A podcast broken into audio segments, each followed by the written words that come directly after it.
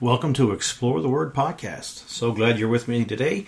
Great to be back after a little summer break and uh, looking forward to fall podcasts with you. Today we'll look at how Satan has tried to overthrow God's plan for the Jewish people.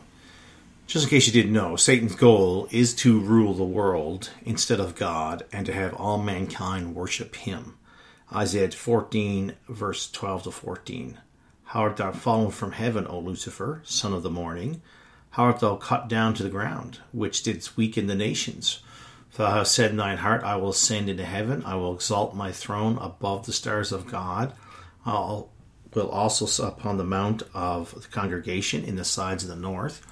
I will ascend above the heights of the clouds, I will be like the Most High. Because this is his main goal, he has tried to destroy the woman and her seed since he first heard God's promise of a Redeemer in Genesis chapter 3, verse 15 and I will put enmity between thee and the woman, between thy seed and her seed. It shall bruise thy head, and thou shalt bruise his heel. Once Satan was aware of God's plan, knowing that the Jewish people were the you know central part, he tried to kill, destroy, maim, annihilate, prevent the Redeemer from coming. He failed in that attempt. So he tried to kill the Lord before he could be the perfect sacrifice he tried to annihilate the Jewish people so there would be no messianic kingdom. He tried. He pulled out all the stops, and I'm, I'm going to talk about a few of them, and from what we see from Scripture and in uh, recent history as well. Before Jesus' birth, you know, way back in the days in Egypt in, in bondage, wicked Pharaoh issued a decree to kill all the Jewish boys in Exodus chapter 1, verse 16. And he said, When ye do the office of a midwife to the Hebrew women, and see them upon the stools, if it be a son, then ye shall kill him, but if it be a daughter, then shall she live. Then you fast forward to 722 BC. The Assyrian army took the ten northern tribes of Israel into captivity. That's found for us in Second uh, Kings chapter 17, verse 9. Uh, king Hosea was the king. Assyrians took them to Samaria. And then just a f- couple hundred years later, 586 BC, the Babylonians destroyed Jerusalem and took the two southern tribes into captivity. That's found for us in 2 Chronicles 36, verse 6. Against him came up Nebuchadnezzar, king of Babylon, and bound him in feathers to carry him to Babylon. Now, you would think that being taken into captivity like that, the Jewish people would cease to exist. But the Lord protected; He provided for them, and they continued. There was a um, they've even flourished. So then we move from the Babylonians and into the rule of the Persians. Uh, and when King Ahasuerus was ruling, um, pretty much every Jewish person in the world at that time was living within the Persian Empire. Uh, his top advisor, Haman, tried to manipulate the king into killing all the Jews. And we have the incredible event recorded for us in Esther, particularly chapters 3 to chapter 8.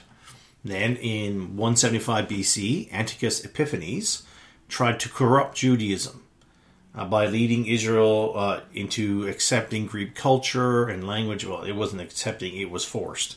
Um, Daniel chapter 8 uh, and 11 talk about it. Jews who refused to comply, this wasn't mentioned so much in Daniel, but we know through history those who refused to uh, comply to his edicts were persecuted and murdered horribly, so much to the, to the point that Antiochus is considered a type of the Antichrist. All right. So then that's before Christ's birth, before Jesus' resur- uh, crucifixion.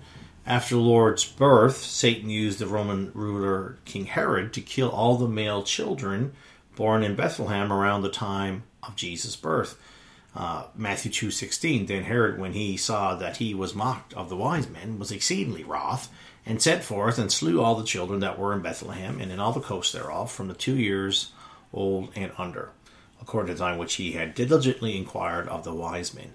So, upon this information, upon this desire of Herod, Joseph and Mary fled with Jesus, being told by an angel to flee. That's found in Matthew chapter 2 as well and they returned after the death of Herod.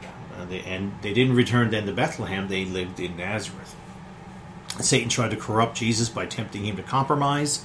In Matthew chapter 4, verses 1 to 11, He tempted him physically by trying to persuade Jesus to command the stones to be turned to bread to satisfy his hunger. He tempted him mentally by trying to coax him into jumping from the temple's highest point, you know, testing God's faithfulness to rescue him from death. And finally, he tempted Jesus spiritually by promising to give him all the kingdoms of the world and their glory if you'll fall down and worship me. That's found verses 8 and 9 of Matthew chapter 4. Jesus rejected each temptation by quoting the Word of God, which is a great example to me and to you um, when we face temptation. And then finally, before Jesus' second coming, which he hasn't come yet. So in the 70 AD, the Romans destroyed Jerusalem and the temple, scared the Jewish people throughout the world. And the Jewish people continue to be persecuted from that time point. Throughout the centuries, anti Semitic activity has taken many forms. Uh, Spanish Inquisition, in particular, the Jewish people were harshly persecuted and, and, and horrifically uh, treated. Uh, and then there's been all kinds of different other kind of persecutions as well. Expulsion of Jews from the lands. Now, I really didn't know much about this until researching this podcast, but that list is incredibly long of Jews who were in certain lands, certain rulers were in place, and they evicted them from the lands, took what they had. Uh, and in just a more recent time period for us, we, th- we think of uh, the extermination of the Jews and the Holocaust by the Nazis. Uh, Anti Zionism is a common thing today. Anti Semitic activity is on the rise.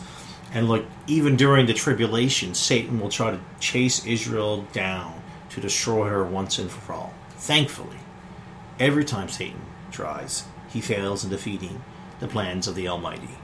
God has a great plan for Israel, and no one will overthrow the Creator's purposes. Hope that's been a help to you. Until next time, keep exploring the Word and looking to Jesus.